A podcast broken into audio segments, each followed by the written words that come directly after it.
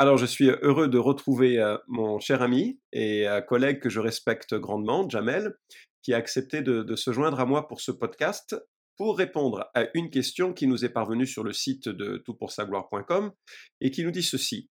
Pourquoi les musulmans pensent que la Bible était modifiée?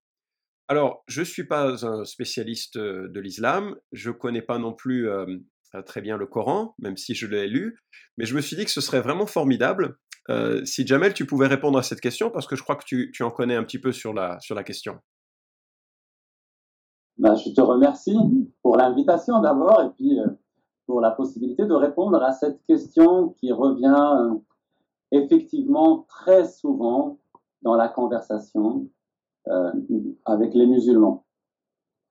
La, la question de la modification de la Bible est devenue un dogme dans l'islam. Et c'est un dogme qui ne s'appuie pas sur une réalité documentaire. C'est un dogme qui s'est développé petit à petit, bien après le Coran. Ça, c'est la première chose que je peux dire. Si nous regardons dans le Coran, par exemple, euh, il n'est jamais question de falsification des Écritures. Oui, moi je croyais que le Coran faisait référence euh, de façon favorable à, la Bible elle-même. Effectivement, il y a des passages qui sont très surprenants, mais qui sont comme euh, euh, blancs lorsque les musulmans les lisent. C'est-à-dire que je, je pense à ma propre expérience, lorsque je les lisais, c'est comme si le sens m'était euh, absent. Hmm. Et lorsqu'on prend le recul et qu'on les lit, on est surpris parce que euh, il est dit à plusieurs reprises que dans la Torah et dans l'Évangile, il y a une direction et une lumière.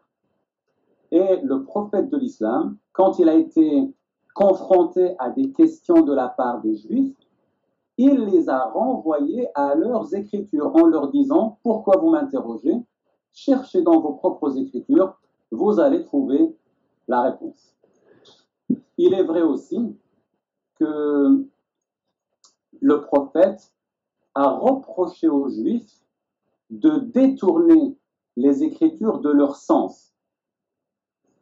Et cela veut dire qu'il ne les a pas accusés de falsifier leurs documents, mais de chercher des interprétations au texte qui les arrange. D'accord. Donc si je comprends bien, le Coran n'implique jamais une modification des textes antiques du judaïsme, de ce que nous décririons comme l'Ancien Testament. Qu'en est-il des évangiles et du Nouveau Testament? Le reproche est spécifiquement adressé aux Juifs. D'accord. Pratiquement jamais pour euh, le Nouveau Testament. Très bien. Il n'y a pas de rapport euh, à l'évangile en lui-même qui dirait, voilà, les chrétiens ont falsifié l'histoire de, Jésus.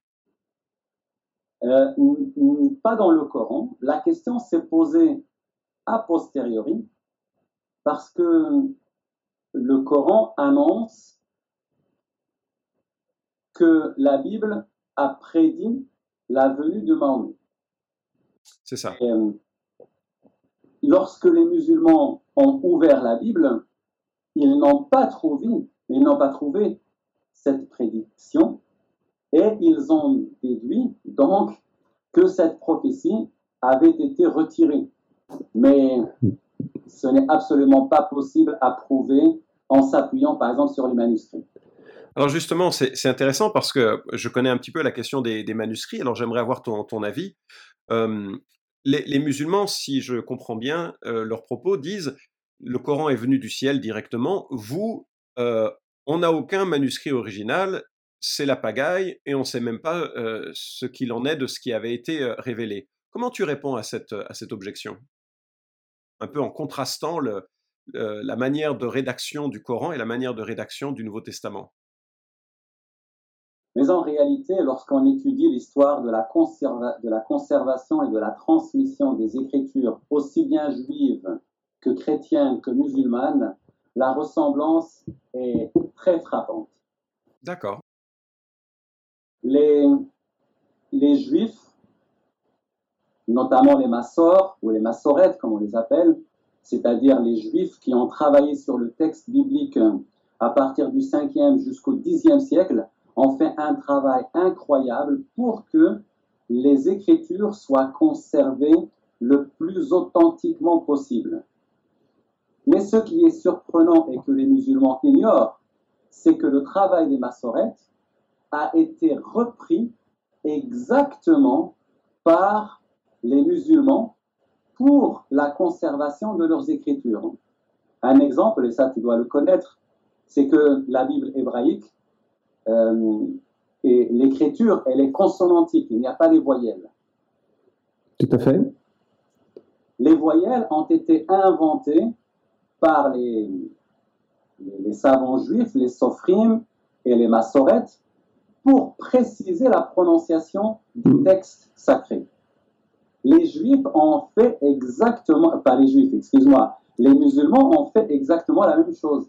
C'est-à-dire qu'ils ont eux aussi inventé une vocalisation de l'écriture arabe qui ressemble beaucoup à l'écriture juive, puisque l'écriture arabe, elle est consonantique aussi. Il n'y a pas des voyelles. Donc, ils ont inventé des voyelles. Et quand j'ai étudié l'hébreu, j'étais très surpris parce que je trouvais les mêmes noms pour les voyelles en hébreu et en juif, hein, et en juif, et, en, et en arabe. Et donc, tu vois, les, les musulmans ont imité les juifs pour la transmission du texte. Et les manuscrits, euh, excuse-moi, vas-y. Non, non, c'est très bien, continue, je t'en prie, je ne veux pas t'interrompre. Non, je voulais dire, les manuscrits hébraïques, les manuscrits grecs du Nouveau Testament, euh, attestent vraiment de l'authenticité des Écritures telles qu'on les possède aujourd'hui. Si nous prenions une Bible que nous avons aujourd'hui, une Bible imprimée, et si on la comparait avec les manuscrits qui ont existé bien avant l'islam, on trouve une identité presque parfaite. C'est ça. Et pour le Coran, la même question se pose. C'est que les musulmans, ils ont inventé le dogme de la modification de la Bible et en même temps la, la parfaite transmission, transmission du Coran, ce qui est absolument alors ça, ça m'intéresse ce que tu dis parce que là, c'est une connaissance qui m'échappe un peu. Quand tu dis la transmission du Coran, comment est-ce que l'on a transmis le Coran? Est-ce que l'on a des manuscrits divergents du Coran? Le Coran a été d'abord une révélation orale. Ouais.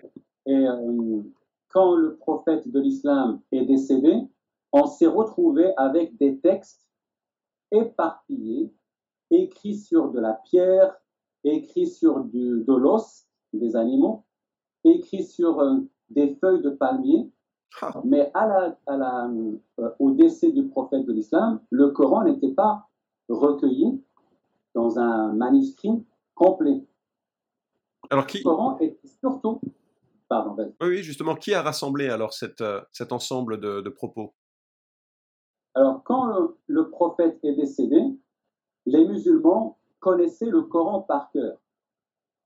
Et quand ils ont fait la guerre, les, apprenants du Coran ont commencé à mourir, notamment dans les batailles. Et on a eu peur que le Coran ne disparaisse avec leur mort. Alors il y a eu une première commission qui s'est réunie pour mettre par écrit le Coran en faisant réciter et en comparant la récitation des, des différents témoins. D'accord. Et il y a eu une deuxième commission qui s'est réunie pour euh, faire, on va dire, un deuxième travail de compilation et de rédaction de, du Coran.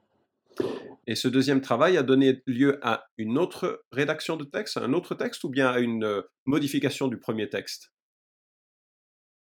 Alors, il a donné, c'était une sorte de, euh, de réédition du texte avec des précisions, avec des rajouts, Et la deuxième euh, compilation a été faite parce que justement, la première compilation a produit des divergences.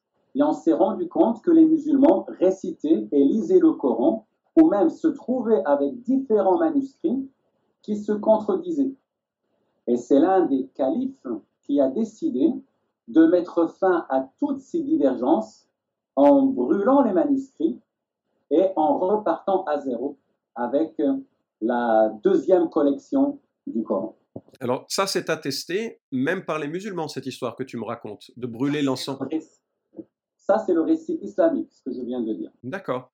Et aujourd'hui, est-ce qu'il existe, parce que je me souviens avoir euh, euh, lu quelque part qu'il existait plusieurs euh, versions divergentes du Coran, même si c'était un peu une, pas un secret gardé, mais, mais c'était quand même quelque chose qui n'était pas très publié.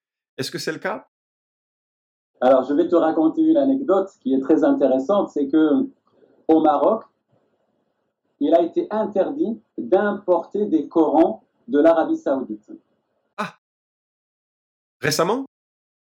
Euh, Il y a dix ans peut-être, parce que euh, euh, quand les Marocains partent en pèlerinage en Arabie saoudite, ils veulent offrir des cadeaux à leur retour. Bien sûr. Et quel meilleur cadeau offrir que le Coran? Bien sûr. Alors ils reviennent avec le Coran et lorsqu'ils commencent à lire, ils se rendent compte qu'il y a des différences entre le Coran de l'Arabie saoudite et le Coran imprimé au Maroc. D'accord. Parce qu'en réalité, et ça les musulmans l'ignorent, il y a euh, la transmission orale du Coran, on est arrivé à dix transmissions qui sont différentes.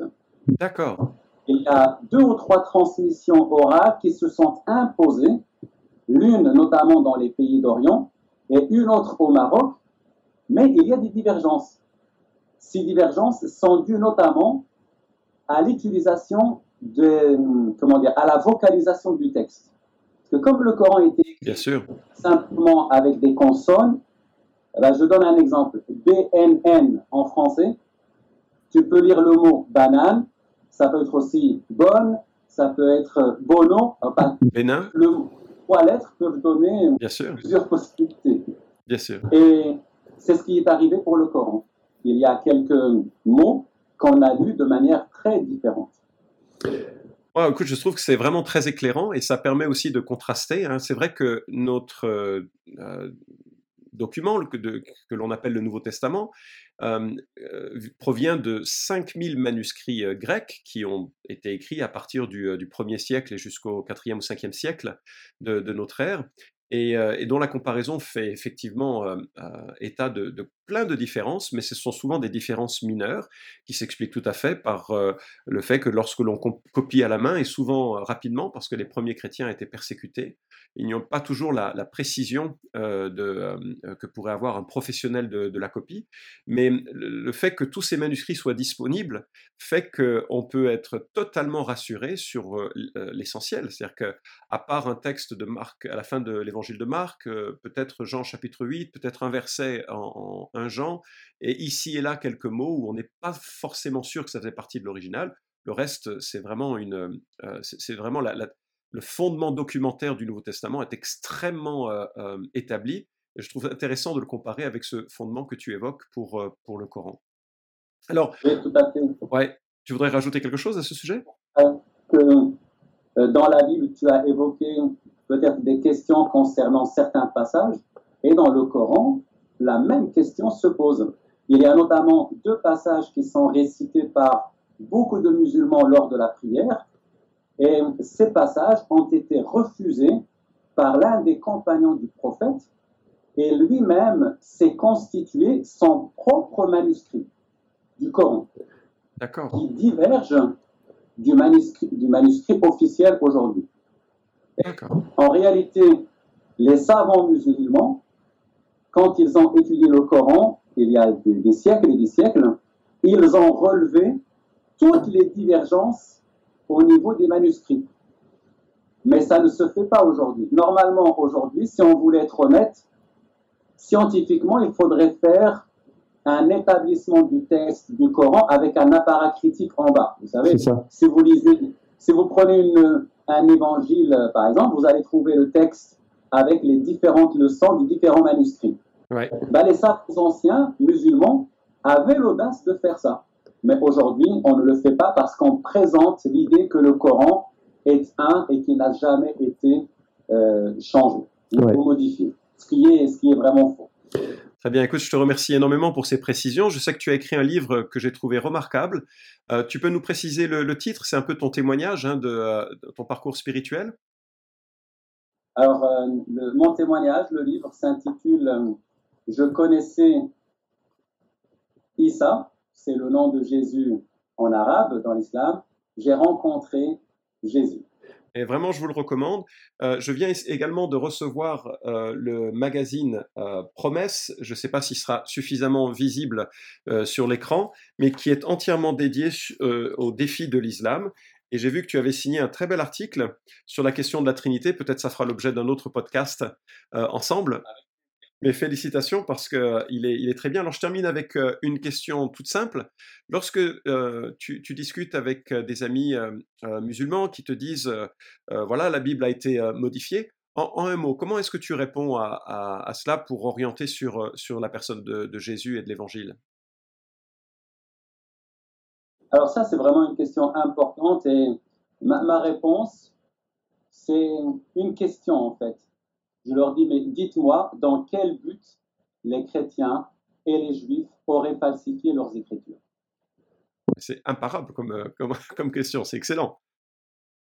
Dans quel but? Et en réalité, s'ils répondent quoi que ce soit, on le met en application au Coran lui-même. Et du coup, il n'y a aucun but valable qui expliquerait qu'une communauté religieuse aurait falsifié ses propres écrits. Et je terminerai d'ailleurs par dire que plusieurs savants, théologiens musulmans, rejettent l'idée de la falsification des Écritures. D'accord. Parce qu'ils sont honnêtes et ils disent, de la même manière qu'on a cherché à préserver le Coran, de la même manière les chrétiens et les juifs ont cherché à, à, à protéger, à préserver leurs Écritures. Une communauté religieuse qui a un texte qu'elle considère sacré fera tout pour le sauvegarder. Elle ne fera pas le contraire pour le détruire. Ça, c'est une absurdité. Très bien. Et donc, voilà. Quel but auraient eu les chrétiens et les juifs à falsifier leur texte? Jamel, c'était très éclairant et je te remercie d'avoir pris le temps de me rejoindre sur ce podcast et qui a répondu à cette question pourquoi les musulmans pensent que la Bible était modifiée? Merci beaucoup, Jamel. Merci à toi. Bon courage.